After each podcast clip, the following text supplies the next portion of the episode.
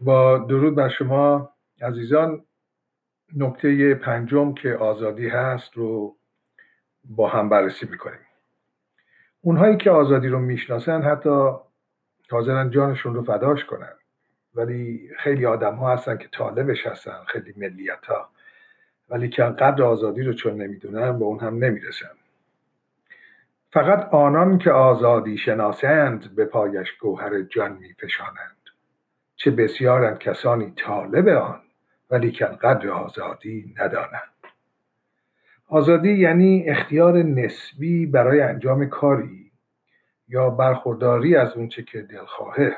البته بدون ایجاد زحمت و خسارتی برای دیگران. بنابراین آزادی اختیاری است نسبی. پس در چهارچوب اخلاق و قانون باید بررسی بشه و باید به خاطر آورد که آزادی به خاطر آمیختگیش با افراد چه در خانه و در جامعه و حال در چنین شکلی باید معنی بشه که یعنی اختیاری نسبی برای انجام کاری یا برخورداری از هرچه که دلخواهه و البته بدون ایجاد زحمت و خسارت بر دیگران. از انواع آزادی صحبتی خواهیم کرد اما قبل از که شروع بکنیم به اون باید به این نکته بپردازیم که آزادی چون در چارچوب اخلاق و قانون معنی و کاربرد داره در زمان هم در مکان هم معنی داره و زمان و مکان درش تاثیر می‌ذاره. مثلا حقوق زن و مرد که الان در امریکا به این اندازه نسبت به بقیه جاهای دنیا بازتر و وسیعتره می‌بینیم به این راحتی ها به دست نیومده. حتی در قرون پیش در یکصد سال پیش هم در سال 1918 تا قبل از اون در انگلستان هم زنان حق رأی نداشتن. پس می‌بینیم همون جامعه که الان انقدر مدرنه صد سال که به عقب میریم در همون مکان هستیم اما در زمانی متفاوت بنابراین آزادی ها هم معنای خاص خودشون رو به همین شکل دارن. به طور ناگهانی هم زنان اروپا دارای چنین قدرتی نشدن. این مشکلی بوده که در خلقیات و معنویات و آزادی های فردی اجتماعی اونها شکل گرفت. تا به حال به محله اجرا در اومد. چنین اتفاقی برای زنان ایرانی در سال 1963 افتاد. زنان ایران در دوران محمد رضا شاه پهلوی بود که به دستور او به چنین قدرتی رسیدن یعنی حق رأی دادن. اما در این مورد به واژگان آزادی و استقلال هم باید اشاره بکنیم. آزادی همین که صحبت کردیم یعنی اختیار نسبی برای انجام کاری یا برخورداری از آنچه که دلخواه بدون ایجاد زحمت و خسارت برای دیگران رو امریکایی ها بهش میگن فریدام این آزادی حق طبیعی همه انسان هاست. همیشه مطرح بوده در هر برشی از زمان البته به نسبت. و خواهد هم بود. گرچه میشه مردمی رو به زور از اون و به طور موقت دور نگه داشت. این هم دیدیم. این نوع آزادی ها برای مثال آزادی برای تنفس اندیشه گفتار انتخاب دین حتی محل اقامت دایم جستجو برای رسیدن به شادمانی و این مسائل شبیه اون هست که اینها همه آزادی ها هستند. اما فرقشون با استقلال چیه یا ایندیپندنس استقلال یعنی گسستن از قید و بندی که فقط ساخته و پرداخته جوامع بشریه و وابسته به شرایط اقتصادی و سیاسی محل.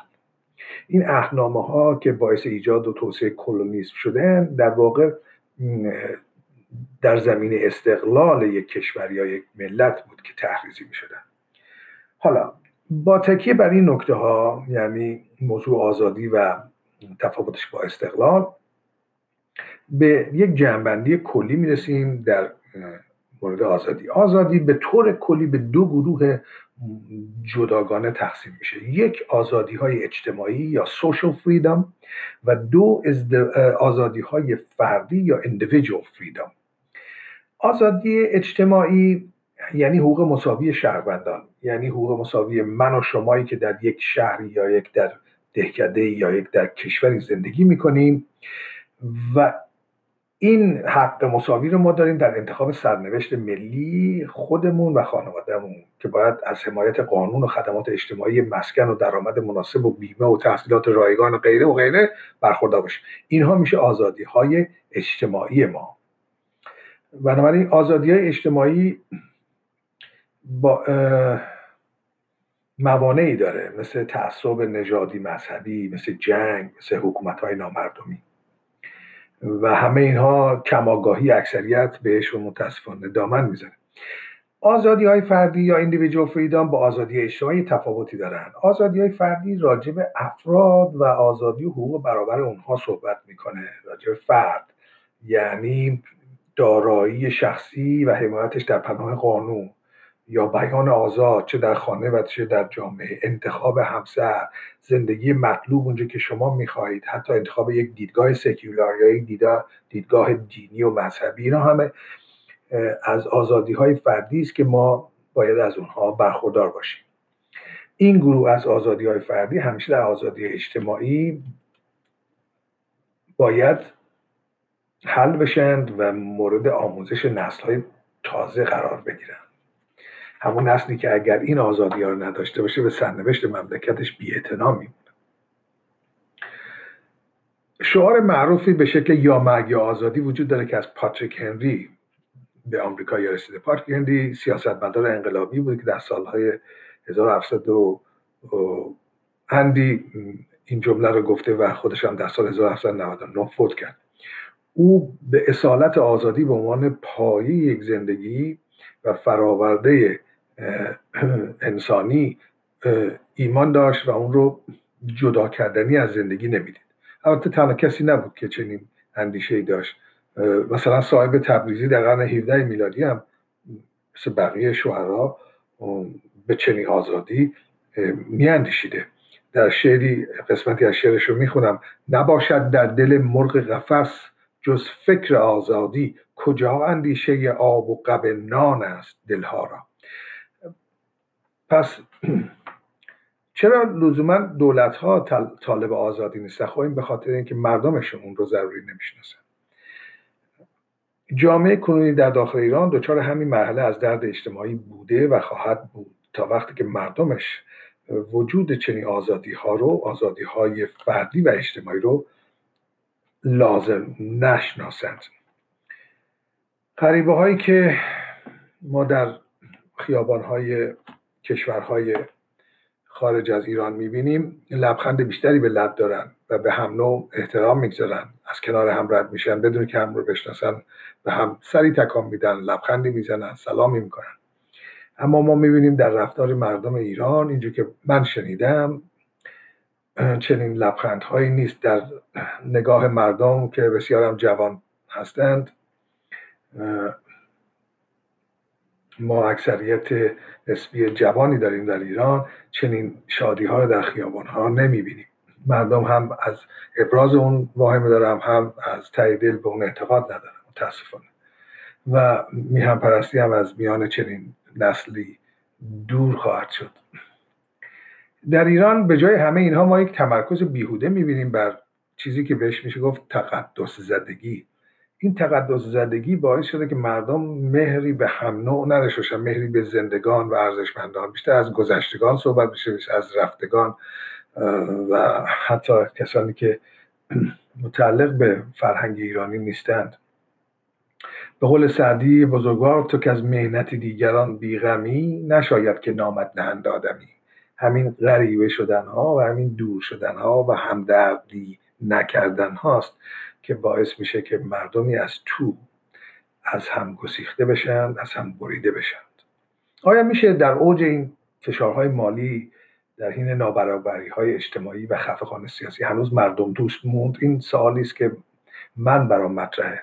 وقتی من در چنین مملکتی زندگی بکنم تا کی می‌تونم دوام بیارم که لبخندی هنوز بر لبم باشه و مردم رو دوست داشته باشم؟ نمی‌دونم. چطور میشه به این سوال پاسخ داد؟ آیا میشه مردمی رو که از اینکه از مهنت دیگران بیغم موندن سرزنش کرد؟ پاسخ البته به این سالها به شناخت ما از این درد اجتماعی بستگی داره و این شناخت هم با تغییر زمان و تجربه آموزش مسائل اجتماعی پیش میاد. ملک و شهرهای بهار در قرن 19 میلادی شعری گفته بخشی از اون رو اینجا می‌خونم. تامع نکند مسلحت خیش فراموش. لغمه به مثل گم نکند راه دهان را. تامع یعنی کسی که تمعکاره تامع نکند مسلحت خیش فراموش. لغمه به مثل گم نکند راه دهان را. جز فرقه مصلح نکند دفع مفاسد آن فرقه که آذر ندارد تو و من را. بی تربیت آزادی و قانون نتوان داشت. سعفس نتوان خان نخوانده کلمن را. سعفس و کلمن از واژگان عربی هستند که به ردیف صدای حروف در الفبا در حروف ابجد میگن تا این نباشه اون نمیاد. تا نود نیاد صد هم نمیاد. و بدون تربیت و آزادی و قانون مردم مصلح نخواهند شد درست نخواهند شد. و قبل از اینکه سعفس نیامده نمیشه انتظار کلمن رو داشت. این رو من کشورهای بهار گفت. خب ما می‌دونیم آزادی باعث امنیت و آسایش یک ملته اما چطور میشه اون رو به درون مردم آورد؟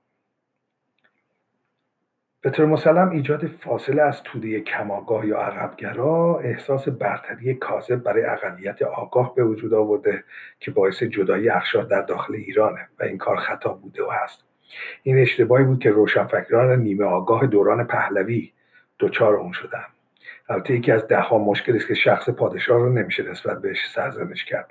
این مشکل از خود مردم و نتیجه هم همین شد که این توده کماگاه در سطح ایران کلید امور مملکت رو به طوری به دست گرفت که با نفرت به توده آگاهتر یا توده بالانشینتر شروع به کار کرد و عمل. و به جایی که مسائل رو ببینه که آگاهی چنین چیزی هم به صورت کامل نداشت فقط با انتقامگیری شروع به عمل کرد.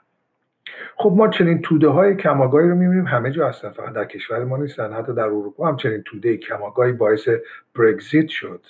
باعث خروج انگلیس از میان بازار مشترک که این هم به درآمد میلیون ها صدمه خواهد زد و هم به کارایی تمام اروپایی ها و رواج و بقیه کشورهای دنیا. حتی می‌بینیم در دوران انتخابات ریاست جمهوری در سال 2016 در امریکا هم چنین سرنوشت ملی دچار یک مقدار شک شد. یک سری توده ناآگاه مسائل رو به دست کسانی دادند که چندان دلسوز برای مردم نبودند و بعدها دچار مشکلات ناشی از آن خواهند شد. توده ناگاه در داخل ایران هم بعد از انقلاب 1979 دست به اجرای یک سری کارهایی زد که هنوز که هنوزه بعد از چهل سال نتونستیم کشور ایران رو یک کشور آزاد بکنیم. تاسفانه دولتی که در ایران هست من مخالف صد درصدش نیستم اما مخالف این هستم که چطور نتونسته خودش هنوز در دل مردم ایران جای باز کنه. این مشکل بزرگی است. و در دل مردمی نمیشه جای باز کرد مگر با اصلاح و با نیت درست عمل کرد. زور و چپاول حتی اگر به نظر مردم هم پسنده بیاد می‌بینیم که در داخل ها چندان ریشه نخواهد یافت. شناخت مفهوم آزادی به همین دلیل برای اقلیت آگاه به همون اندازه لازمه که برای توده ناگاه یا کم آگاه روشنفکرها باید که در اقلیت هستن همیشه در همه کشورها باید یاد گرفته باشن که ضمن احقاق حق خودشون و پافشاری روی احترام مشترک میان افراد جامعه نسبت به حضور آدم هایی که کمتر از اونها آگاهی دارند تا حد ممکن مثبت باشند. باید بتونن ابزال من رو در میان خودشون بپذیرند و من رو آگاه بکنن به اینکه بدونم که کجای کارم اشتباه بوده. شاید یاد بگیرم که چطور هم اون رو میشه درستش کرد. بارها شنیدید که میگن مردم هر منطقه لیاقت حکومتی رو دارن که سرشونه. این گفته کاملا درست نیست. بهتره بگیم که مردم هر منطقه لیاقت حکومتی رو دارن که از روی اختیار انتخاب کردند این ادعا البته کمی منطقی تره. چون زیر فشار اسلحه و زیر فشار خفقان فکری مسلما نمیشه از مردم توقع این رو داشت که مسئول بمونن نسبت به اون کسی که رژیم اونها رو تحت کنترل می‌گیره. به حال حقیقت موضوع همینه که خود مردم هستن که سرآخر باید تصمیم می‌گیرن به قول بنیامین فرانکلین سیاستمدار و دانشمند آمریکایی که در سال 1990 فوت کرد هر جا که آزادی هست همونجا کشور منه. خب یکی از مشکلات مربوط به مهاجرت آمریکا و اروپا همین موضوع بوده. با کمال تاسف بسیاری از مهاجرین با سوء استفاده از نعمت هایی که باعث رکود برنامه های عمرانی میشه خدشه می‌زنن به آزادی های اجتماعی دیگران. سوء, استفاده از کمک های رایگان دولت برای کسانی که واقعا به اون نیازمند نیستن. این یکی از مشکلات حاضر در کشور آمریکاست متاسفانه. به حال آزادی با همه عظمت خودش بسیار نسبیه. می‌بینیم که شکننده است و بیامانه. به همین دلیل حتی منشور بزرگ آزادی کروش و کبیر نتونست بعد از او پایدار بمونه در ایران. این لوحه رو اگر کشورهای اروپایی هم حفظش نمی‌کردن ما همون رو هم در ایران هنوز نمیشناختیم. تاسفانه سوال اینجا مطرح میشه. آیا سوء استفاده از کمک دولت به نیازمندان نوعی بی احترامی به آزادی محسوب نمیشه؟ آیا بهره بری از این کمک ها حق انسانی همه شهروندان هست؟ تا نکته بعدی شما رو به خودم میسپارم.